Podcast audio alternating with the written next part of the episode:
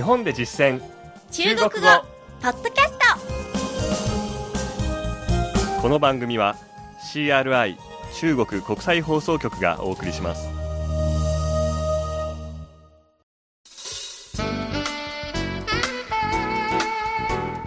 大家好。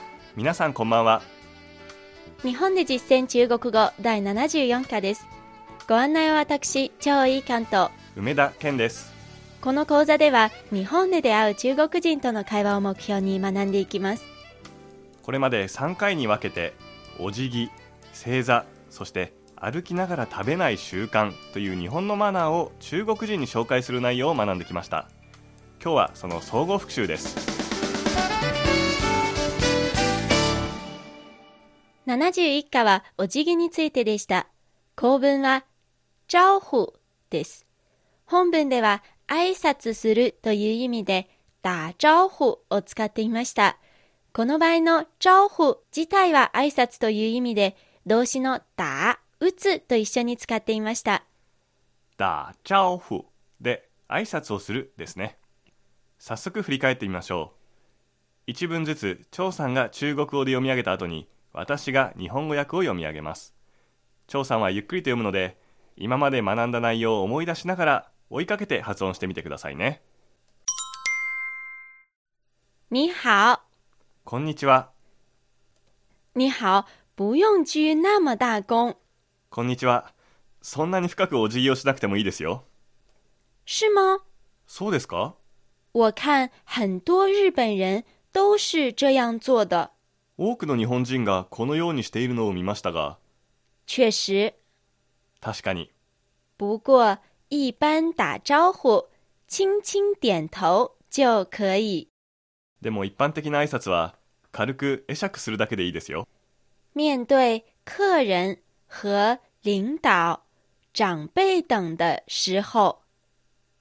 お客さんや上役目上の人などを前にしたときは鞠躬角度会大一些。大きめな角度のお辞儀をします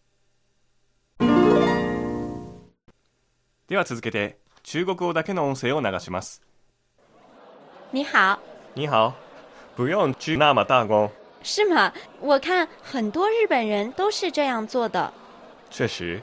不过一般打招呼轻轻点头就可以。面对客人和领导长辈等的时候鞠躬角度会大一些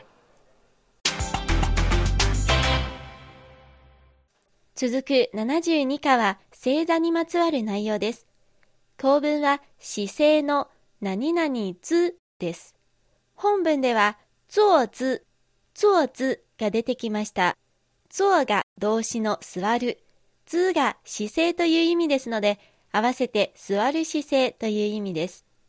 動詞プラス「つ」で何々の姿勢という意味を表すことができますでは早速振り返ってみましょう中国語の後に日本語訳をつけます。是不是坐着？不太舒服。座っていて少し心地が悪いですか？不好意思，腿有些麻，すみません。足がちょっとしびれて。不习惯，没关系。慣れていなくても大丈夫ですよ。一会儿，老师说崩していいですよ。的时候，後で先生が崩していいですよ。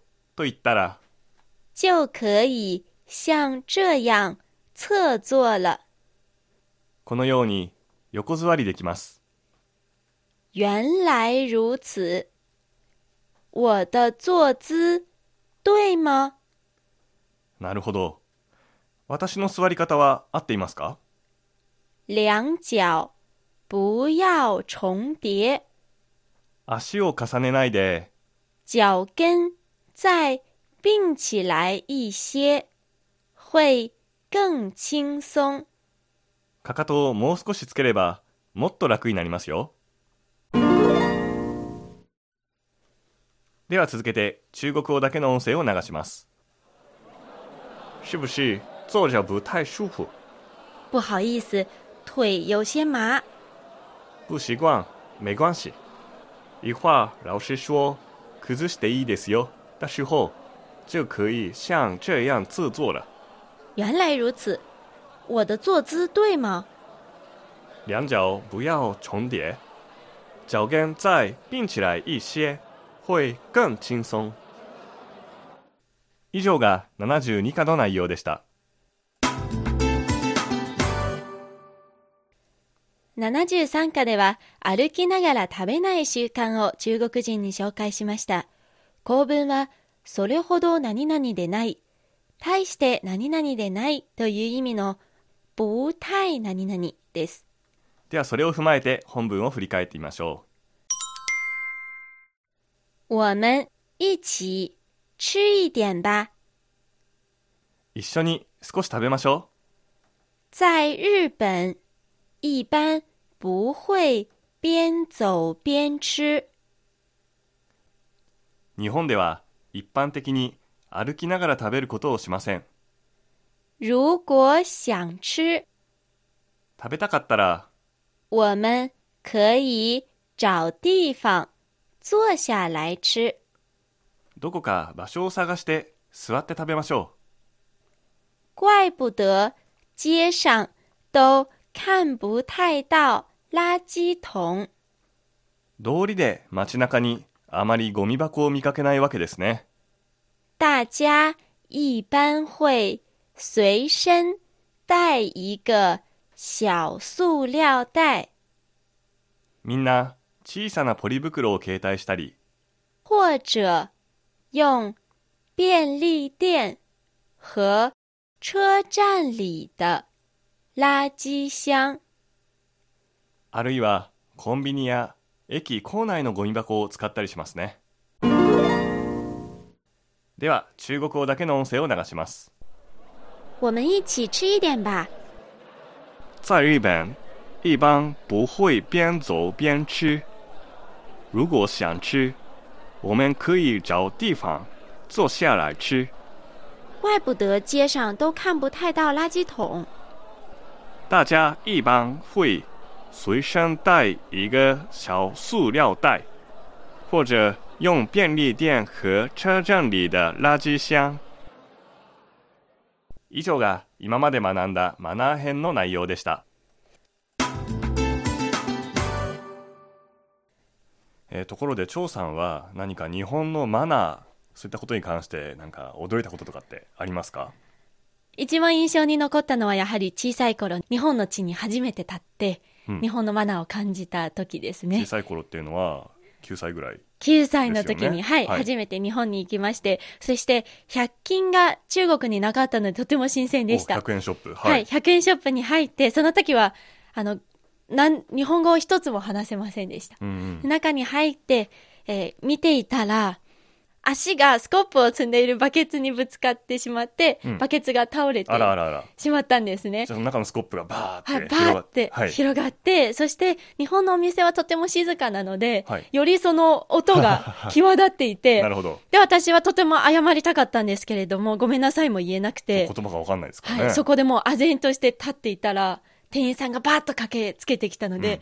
叱られると思って、やばいとはい。思ったんですね、もうあの、ごめんなさいを言おうとしてもできないので、うんうんってなって、はいはい。泣きそうになったので怖くて。でも店員さんが駆けつけてきて、言ったのが、ごめんなさい、大丈夫ですか？怪我をしてませんか？はい。はいはい。優しく声をかけてくれましたので、感動して泣きそうになりましたね。お店の人の方が逆にこんなところに置いててごめんなさいと。そうなんです。まあちょっとね考えられないことだったんでしょうねそうですよね。はいとても、はい感銘を受けました ね。今ね話しながら張さんの目がねもう潤んでるんですけどね そうですね。ははいい。それぐらい感動を受けた、まあ、日本のマナーといいますかねそうお店の人の心がけのお話でした、ですね。はいなのでまあ、日本のマナーはまだまだ紹介できることがたくさんありますねそ。うですねはい。えーマナーは文化に直結する中国人にとっても興味深い内容でしょうから、えー次回の日本で実践中国語もマナー編の続きを取り上げますどうぞお楽しみにここまでのご案内は私、超いい関東。梅田健でしたそれでは、シャツジェン。再见